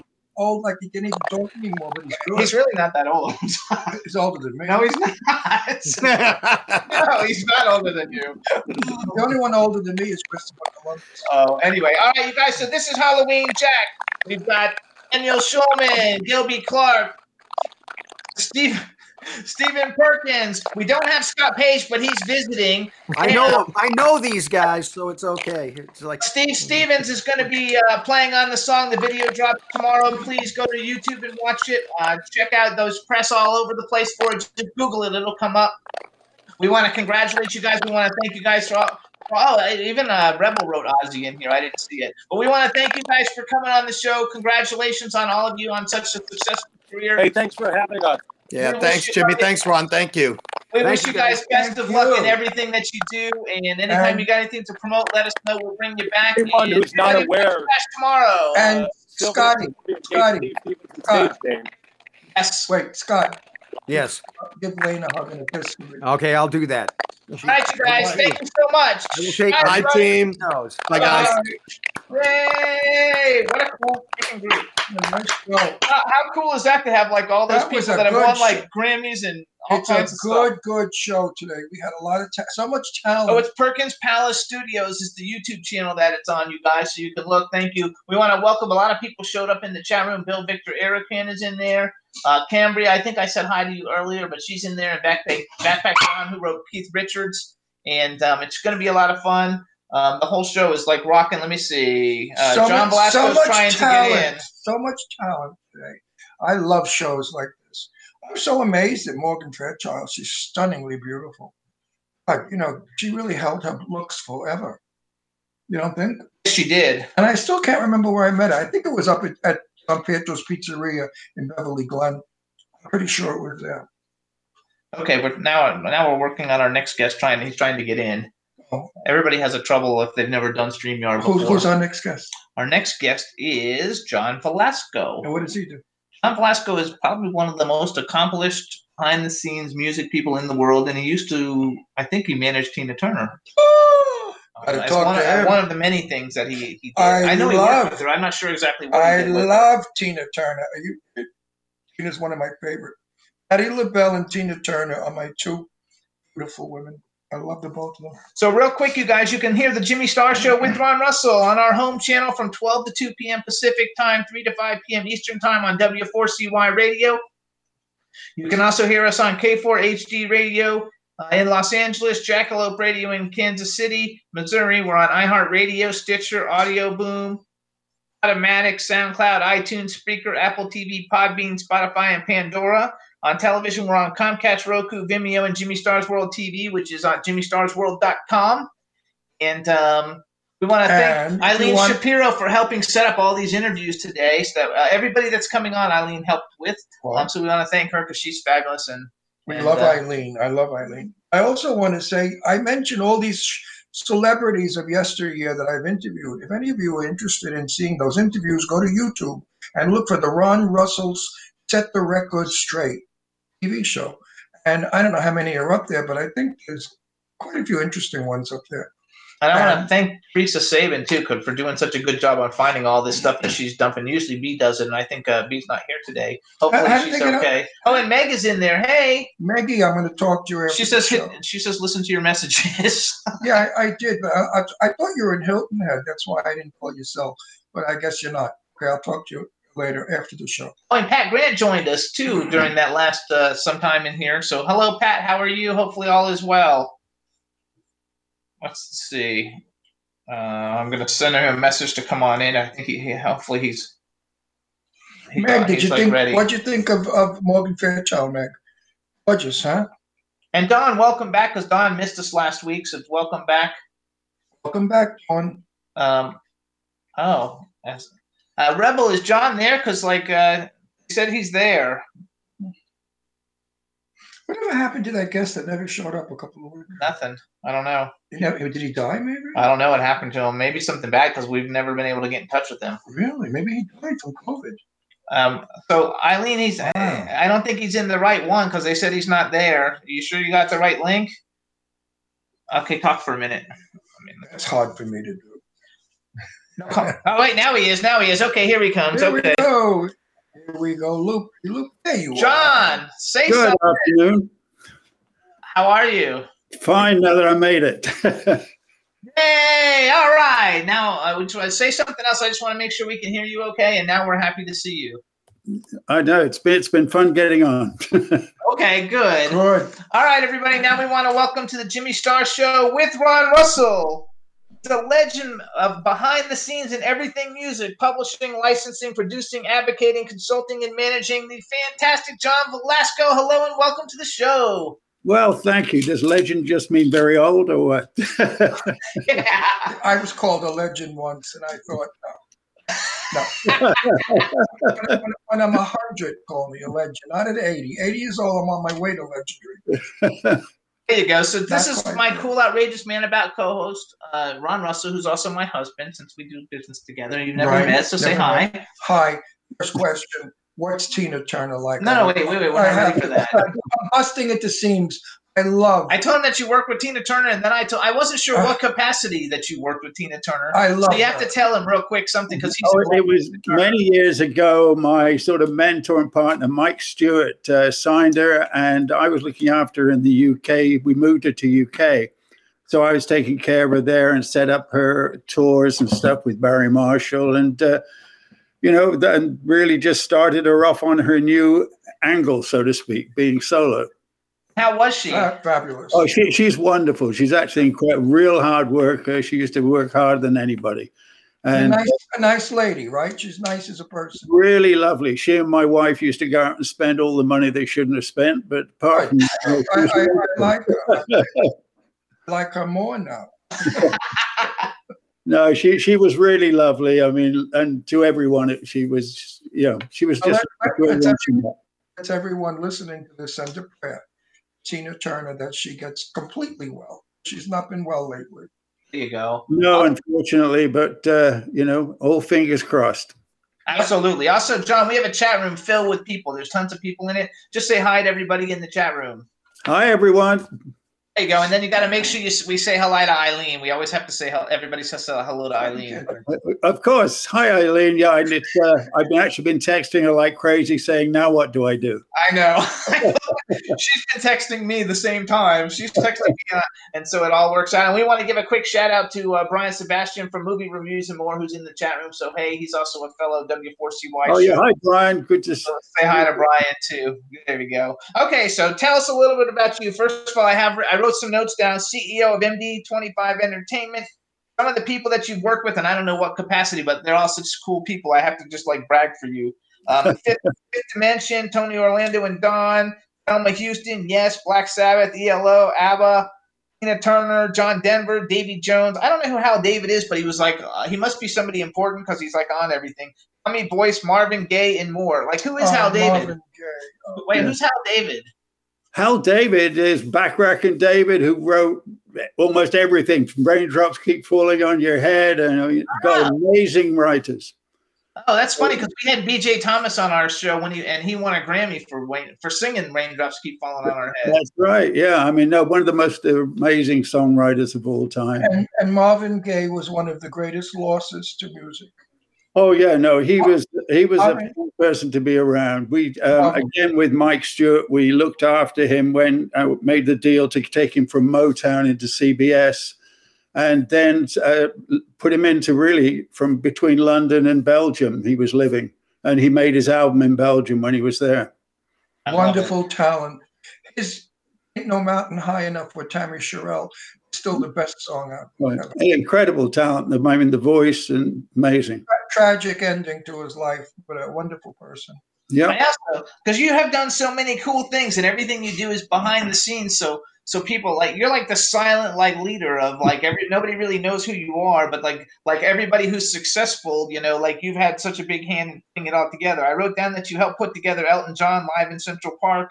You produced some kid projects like the Care Bears and the Cabbage Patch Kids. And then I wrote down, and this is what I want to know because I don't know what this is. But you're a board member of Terror TV. What the hell? I'm a big horror movie fan. Is Terror TV? It's a friend of mine that has probably the biggest library of horror movies, a company called Brain Damage, and they distribute it as well. And just came up with the idea that actually it's sort of half launching right now to put all his stuff on a Terror channel, which is a really fun idea. So he's just working out how he actually monetizes and put together, but he's hundreds of horror pictures. I love that. I make horror movies. I've got he's got a full studio there in Arizona, which is just a hop and a skip for you guys. Well, I hope that he put some of the movies I'm in up. I do all horror movies. What? He has to have the rights to them. Oh, he has to have the rights? He just can't put them in. Just a little thing there. What do I just do them. I don't produce them. Yeah, he's just in them. I'm just an actor, common little shitty actor. Wait, do you like horror movies at all? I don't like this. Is that something you would watch or not really?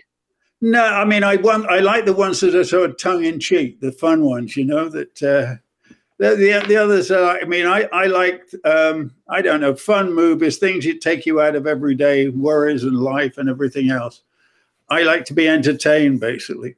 Like the old days when we didn't have to do reality crap.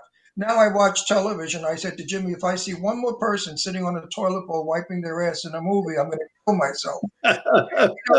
That's not entertainment. Well, the funny thing talking about that, did you hear that China just came out with the best test for COVID? It's arse checking, which is amazing swabbing. I've never heard of it. It was on the news this morning. I nearly stopped driving. It was like amazing. So now what do? You drive up, you stick your ass out. That's what I'm dying to know. What happens at the end of the day? Well, that's what you do. You drive up to the guy. You put your ass out the window. He gets a swab and he swabs your rectum. That's really what it sounded like. Wonderful job. I love his job. Give him credit. No, and he's not joking. We were on Netflix last night looking at movies and like there was all kinds of titles. Everybody's on a toilet. And they show people on the toilet, and that's the picture, the album cover, the movie cover for the movie. Is and like I said to Jimmy, toilet. This must be a new thing. We saw that beautiful redhead. What's her name? Julianne Moore. Julianne we saw her in a movie. With sitting on the toilet bowl, taking a dump, and then she wipes her butt and looks at it and throws it in the toilet and blushes. And I thought, Julianne Moore didn't have to do that. She's a big star. She didn't have to do that to be in that stupid movie. She should have said, cut that crap out. Right. Cut that shit out. It's more like it. It's how you think of actually putting that scene in the movie, which is interesting. I know, that's right. But she's a big star. And she doesn't need that kind of junk. He knows like every big star. He like knows I know everybody. That. But I mean, I know that Jane Russell would never do that. That's right. She was my best friend. Jane never. She didn't like any of the. Jane loved the censors. She said, thank God the movies that I was in, she said, was censored. Otherwise, they'd be having her do everything. Actually, so everybody who tuned in on November 24th to watch the Soho Johnnies, Let Me Help Inc. celebrity benefit concert to raise money for COVID and anti-bullying and all that stuff. John is the one who actually produced the show, put the whole thing together. Wow, what a show. It was a fabulous show, and it was for Soho Johnny, and I'm tying all of it together so we can also give a shout-out to Soho Johnny because we met John Velasco. Eileen and I met John Velasco through Soho Johnny, and now John consults and works with a lot of John's companies and record labels and stuff. Met him? No, you never met him. I never met him. No, I haven't either, except for on the phone. So I'm tying it all together. So number one, let's all say hi to Soho Johnny. Oh, absolutely. Hey, Johnny. No, he's the man behind a lot of stuff that you never hear about. I mean, the guy is such a giver. He's amazing. He supports so many charities and has done for years. He's a good friend. Nice that finally, his name is actually getting out there as someone that does all that. Absolutely, it's fabulous. He's a dear, dear friend of ours, and his best friend Nino may become my son-in-law one day. You never know. So one of the projects you're working on is Johnny's record labels, and we have an artist that you guys sign, Animes X, and I know that you sent me a text message this morning that their version of Strawberry Fields is coming out. I think it was. I'm doing this from memory now. February 27th, is that right? 26, yeah. 26. Okay. Yeah, no, it's Animes is a really fun project. It's almost sacrilege what we did to the song, but as you've heard. But no, the whole idea was years ago in Japan, they had an idea of doing the Disney songs, but in metal rock. And it just went wild. They got to number one in the charts. They did arena tours. So I had the idea of like, instead of doing a lot of Disney stuff, just do every song, but do it all in a rock version for kids. So we had actually a Broadway plan last year to do it this year because there's hardly anything on, as you probably know, during the day for kids in Manhattan. Yes. So our idea was to go in while the theaters were dark and do 2 or 3 shows and then out before the main show and really do it at a price so kids could actually watch the shows, like $35 a ticket or something, which would have been really fun. It's so important because I remember growing up, the Howdy Doody show was the reason I lived. I couldn't wait to watch Howdy Doody, and he taught us all kinds of morals and manners and things, and it was a wonderful show. Somebody should bring a show back like that. Actually, that's a good idea. to teach the children what these stupid parents don't. Parents today don't teach their children, please may I thank you. All right? You're right there. That's what drives me crazy is that thing. We should have a nice puppet show that the kids love with the puppet. Actually, animated say thank people. You, say may I, teach these kids manners. We're losing our decorum. We're losing our being polite. So for anybody who didn't follow that whole thing, though, Animes X, they started out, they took Disney songs and kids songs and made them heavy metal. And it is amazing what they can actually do. With it all, they put a Christmas song out this year. Now they're doing a cover of the Beatles, Strawberry Fields Are Forever, but in a heavy metal like format. So like Don Hinton in the chat room, you'll like love it. Like anybody who likes real cool rock. And it's not just like music. I mean, these are like famous musicians who've gotten together to put this thing together. And it's amazing. And the first song will be coming out February 26th. I misspoke earlier. And you can go to their website. I think it's animesx.com actually. That's it. Yeah. And Animes with a Z or a Z. I sense there's an English accent somewhere. I certainly hope it's still there. Yeah. Still there. Where are you from? London? from the Midlands originally, and then, of course, London before I came here. I came here for 2 years, 30 years ago. Yeah. Came here for 2 years, 30 years ago. You know, we came to I came to California in 1950. I was a baby, little boy, 10 years old, and we came just for 6 months. Well, that was 50 years ago. But anyway, London, I could hear a London accent. Yeah, thank you. I like the London accent best. I always think it's funny when someone from England comes here and within a month they've got a Brooklyn accent, and I never quite work out how that works. I have a Brooklyn accent, so watch it. You see, you didn't lose it either. No, the funniest thing was I have no issue. I go back to Brooklyn just to. I love when I go see my Brooklyn friends. Yeah. I walk in and they say to me, sound like a fag. I said, what do you mean I sound like a fag? He said, you sound like those California faggot guys. I said, what are you talking about? 20 minutes later, I'm speaking Brooklynese. And they said, oh, thank God Ronnie's back. I hate it because, you know, out here they say, oh, you know, it was so nice. And they almost have a weird accent in California. And Ron's from Brooklyn. I'm born and raised in Brooklyn, Red Hook. You can't get any more Brooklyn than that. It's amazing how that place has changed. It's amazing. Oh, my God.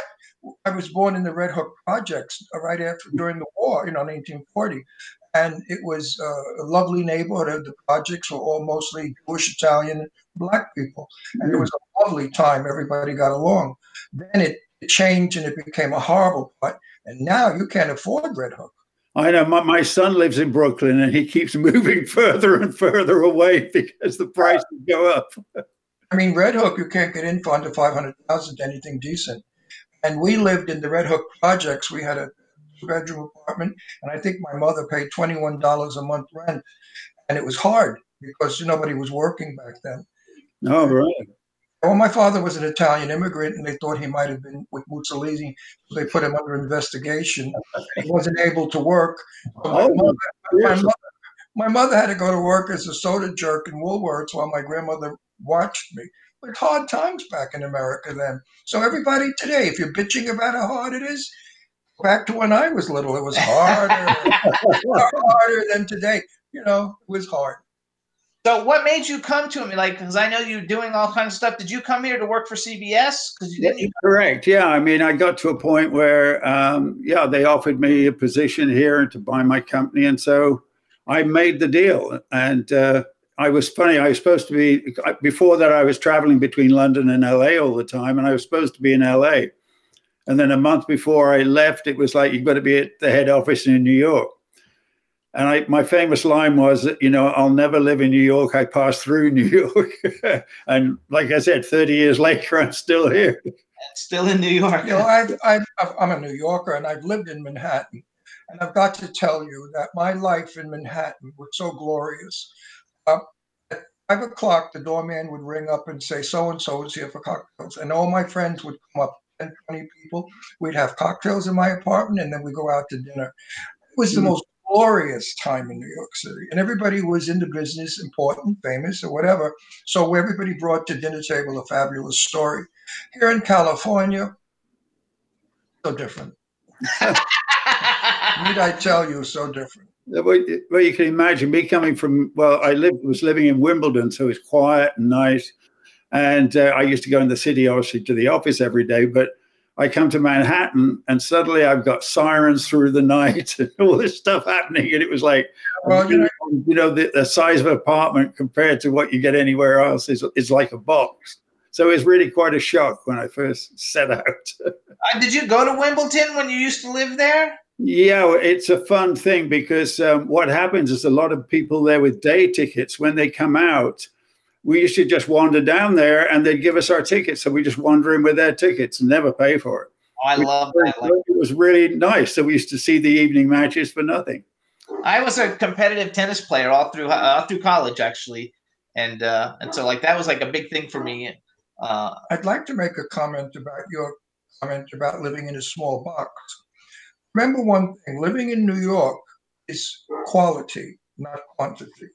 Mm-hmm. Because that little box that you live in, I would trade places, a very big house here in Palm Springs, I would trade places in a minute with you. Because when you go down your elevator and out your door, the world is there. everything and anything you want, and the most incredible people in the world are New Yorkers. You have to agree. Oh, they are. They say New Yorkers are mean and rude and awful. Yes, we are, because that's how we were raised. But if you fall down, we pick you up. We are kind people. New Yorkers have a great... I'm talking about natives, not the jerks that come in from Ohio or something. Not the Sex and the City gang. You know, all the girls came there to, you know, Sex and the City, the movie. I'm talking about the natives who were born there are the nicest people. Oh. I find that California, and I've lived here many years, you don't make friends that you make in New York City. New York, you make friends, close friends. Here, it's all cocktail friends or luncheon. Yeah. Well, the trouble to me with New York really is it's like you don't see any native New Yorkers unless you go to Brooklyn or somewhere, or Bronx. I mean, I'm close to the Bronx. So, it's mostly tourists and it's people from everywhere. And some of them are wonderfully rude. Yeah, but I mean, I know all the old bags in New York. Yeah. You know, the old timers that are still, of course, we lost hundreds of them, but there still are some of my old crew growing up.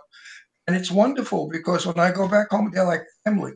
When I'm there and I come to California, very few people I call family in California. There's a different temperature, different mood. New York is full of Jews and Italians and Irish and German. It's a wonderful blend of years ago, you know, when everybody came to this country to build America, build the skyscrapers, make the subways. Those people have stories. Young people that are there today, their stories are only about going to lunch and what design of shoes are you wearing, which is really shallow. Yeah, it's sad right now. I was down actually in Soho this morning, and the roads are empty. I mean, it's really, and no one's in there anymore. It's very odd just to drive around. It's where you used to be so used to sitting in bumper to bumper traffic. It's a whole different place than it ever was now, and I think it's getting more like you said, because it's like there's no tourists there. It's only the local people that are really there now. Yes. Well, if you get rid of your governor and your mayor, New York may come back. Because I know nothing about them. So all of my friends in New York said the mayor and the governor are the worst ever. Nobody likes them. They all want to get rid of them because the mayor and the governor are crazy. Don't do politics. No, it's not politics. It's not politics. I'm simply reciting what is told me. I didn't even know who the governor was of New York. Could you imagine me not knowing? And that's got a bridge. Yes. One of the bridges they changed. What bridge did they change? They changed the, now I'm trying to think what the name of the bridge. It's now the Mario Cuomo Bridge. It's up here in Westchester. It was the, I don't give a shit. Let them put Cuomo up.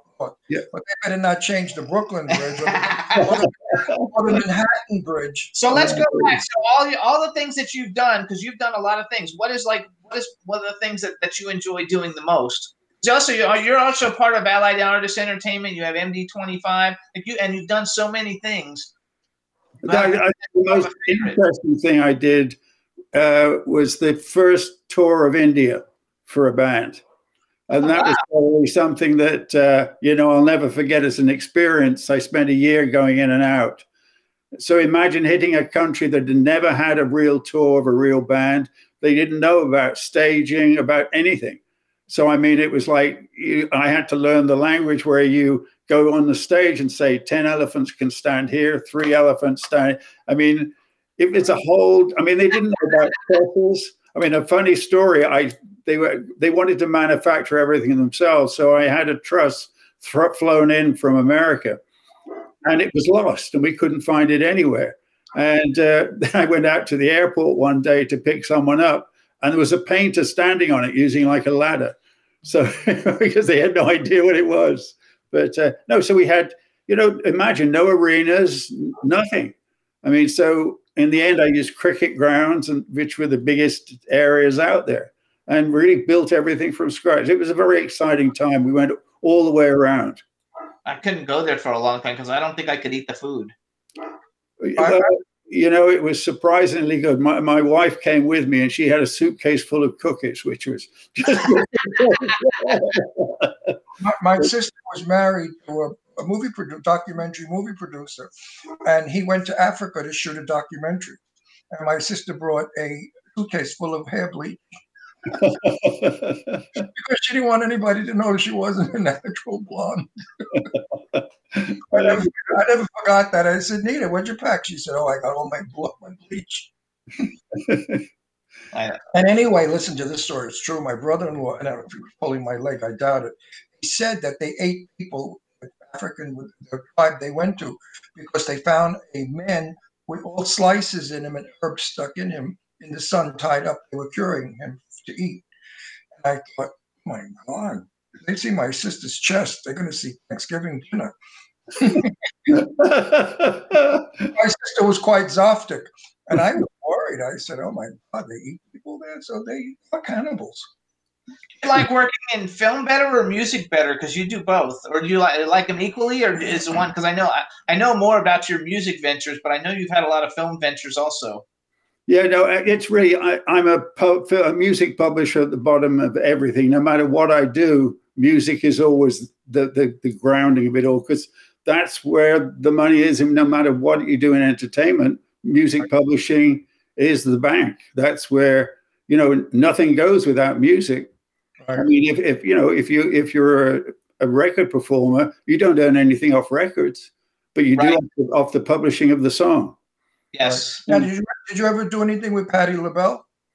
No, nothing at all. I had a song recorded by her called "Isn't It a Shame," which was one of the songs which Randy Edelman wrote, which was one of my writers. So it's no, it's just that the sad thing is, as well as a lot of young performers out there which don't know about publishing and are losing a lot of money by not knowing about it. I mean, I make, you know, actually not recently, but I used to meet kids on tour and everything and just loosely talk about it. And they think, oh, they've registered their song, they're getting all their monies.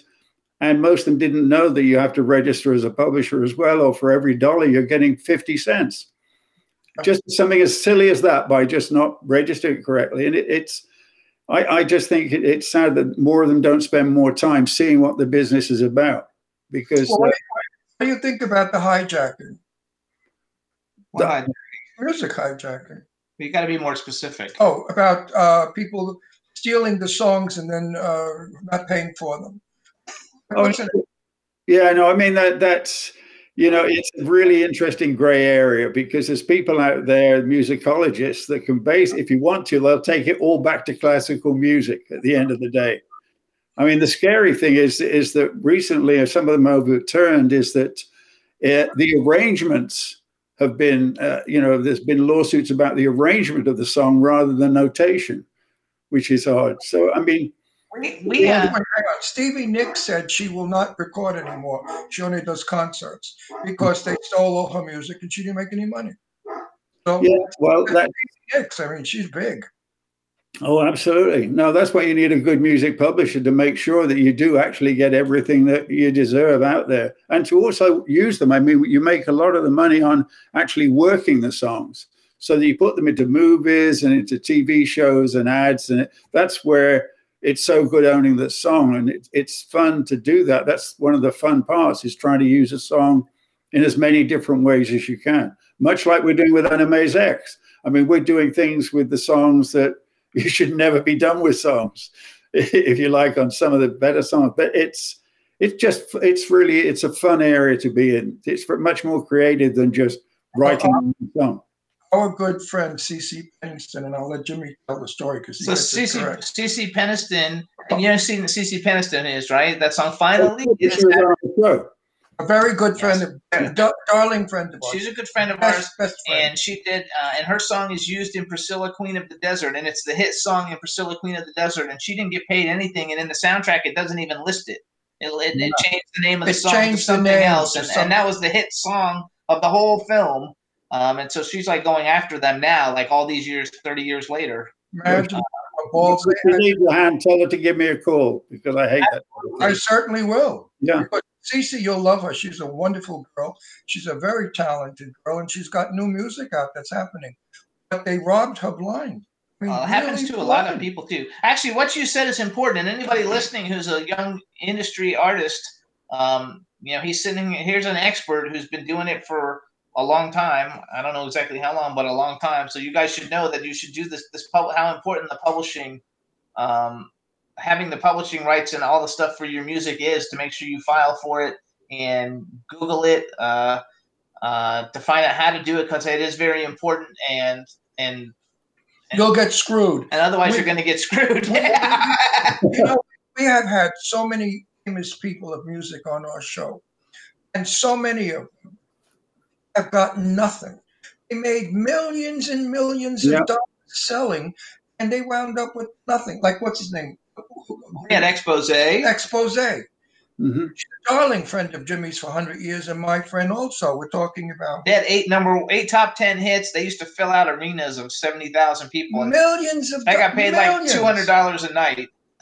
Yeah, well, you know, that's what I'm saying again. Is that it's not that difficult to learn, you know, how to protect your songs and how to collect it. It's really simple, but they just don't bother. I mean, most of them out there just they go on stage and they don't even realize that.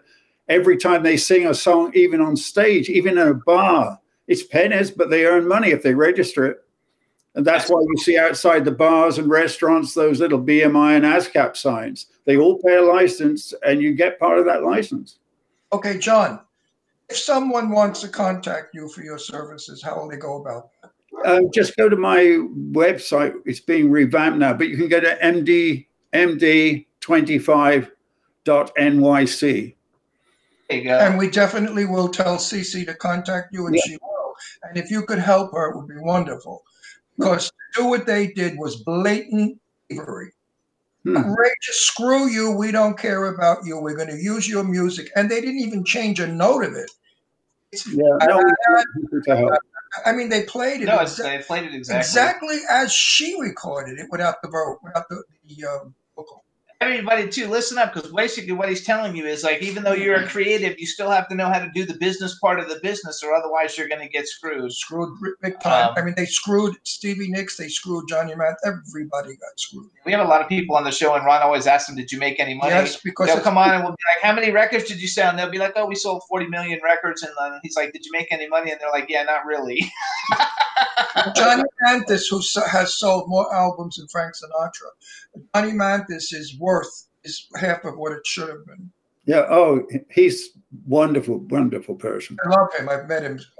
Yeah. When I was at United Artists, I met him. And Sweet, gentle. Who's your favorite? Shy, beautiful. We only have like 3 minutes. Who's your favorite artist that you got to work with, that you've met? Let's say you didn't even work with them. Like, who's your favorite artist? Well, the favorite one I've met is Lauren Bacall. Because everyone else is working, and she was a real star. That's the difference. You know, it's very interesting. I knew Lauren for a long time up at the Dakota, and they did a benefit, $1,000 luncheon for her, and I was going to cover it and interview. When I got there, I didn't have a chair. So I said to Lauren, excuse me, where am I supposed to stand in the hallway? She said, no, sit on my lap. So I sat on Lauren Bacall's lap, and we did the interview.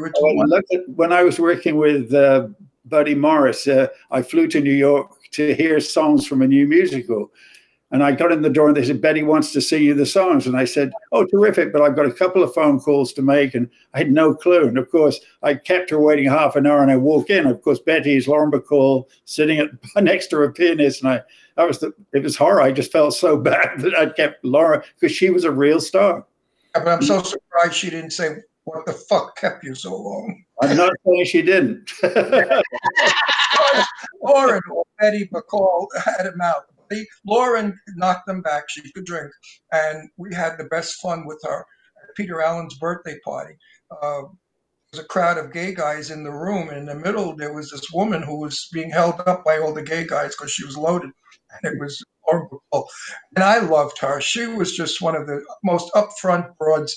She was real. She was honest. Oh, absolutely. There's a couple of them out there which are wonderful.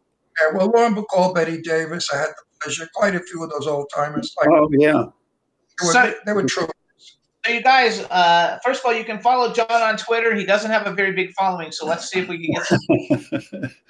He's on Twitter, though. It's at John, K-O-H-B-M, #1. Again, his website is md25.nyc, and you can like contact me, and I can get me in touch with you. Anyone out there in trouble who's on our show, we're going to send John. Oh. you're in trouble musically, we're sending you to John, and let John help. Maybe he can straighten it out and give you some bucks. And also, we want to make sure everybody remembers that February 26th, Anime's X's cover of Strawberry Fields Forever by the Beatles is coming out. Did somebody did it, right? It's the Beatles. Of course the Beatles did it. Then the other thing is if for the foundation, the Let Me Help Inc.org, which is a great foundation of Johnny's, and we're putting on a whole lot of new shows. So if they keep checking in on that website, which is letmehelpinc.org, which is really terrific. You'll see some really good streaming shows. Absolutely. Strawberry Fields is right in front of the Dakota where Lauren Bacall lived, Peter Allen lived, and John Lennon lived. And they did Strawberry Fields in honor of John Lennon because he was executed right around the corner from the Dakota.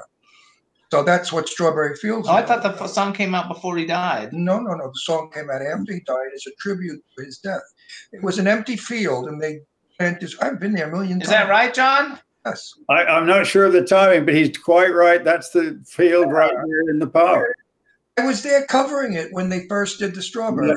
And I said, where are the strawberries? I don't see strawberries. There weren't any strawberries. That. I guess everybody was picking them. But I go there quite a lot at Central Park.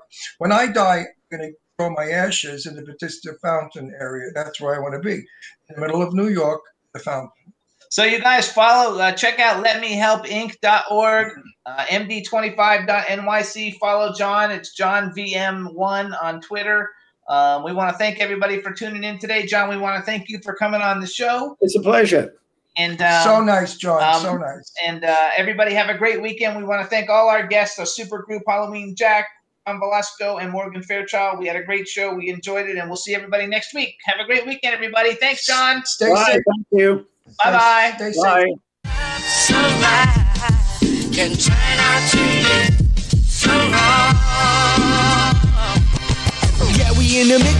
Yeah, we in the mix. It's another episode. Here we go. The Jimmy Star Show with Ron Russell. Interviewing the hottest, newest, and truest up-to-date celebrities. Make sure to subscribe so you can get notified weekly. Jimmy Star, he's the king of cool. Ron Russell, he's a gorgeous dude. Chat room is live and you would be a fool not to vibe with us at the Jimmy Star Show with Ron Russell. So come watch it live on W4CY Radio. Miss some past episodes? Download on iTunes. The Jimmy Star Show with Ron Russell. It's the Jimmy Star Show with Ron Russell.